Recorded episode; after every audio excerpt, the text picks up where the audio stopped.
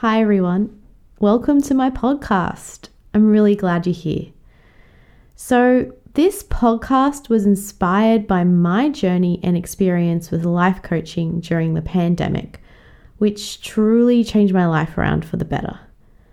I want this info out here for everyone. And I, again, I think it's completely life changing, especially if you're not into coaching. So, I will teach you a model created by the Life Coach School, which I'm aiming to get accreditation in. And I truly believe this works. What this podcast isn't is avoiding feelings, being happy all the time, sending out vibes to the universe to get what we want, manifesting. So, if you're like me, that's what you thought life coaching was, or it was for successful people who really just wanted to achieve a very big goal. It's actually for everyone at all stages of life and uses aspects of psychology to take back control. I know this because I have done this for a year. I'm still learning and growing, but I have developed a much better work life balance, even though my job hasn't changed and I work for a fast paced corporation. I'm also working as a life coach on the side. I have a partner of nine years. I'm managing a five month old puppy, two guinea pigs, still going to the gym, and still making time for my very big and loud Maltese family, who I love very much.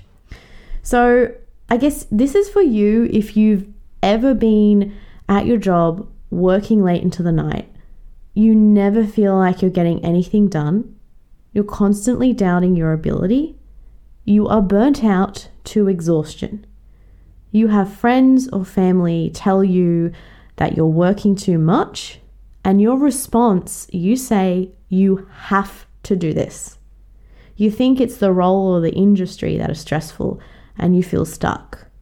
You've cried incessantly over the smallest mistakes or mishaps, and you've blown them out of proportion, which makes you feel so powerless. You couldn't sleep, eat, maybe you've pooped your guts out with anxiety, then overate on takeout.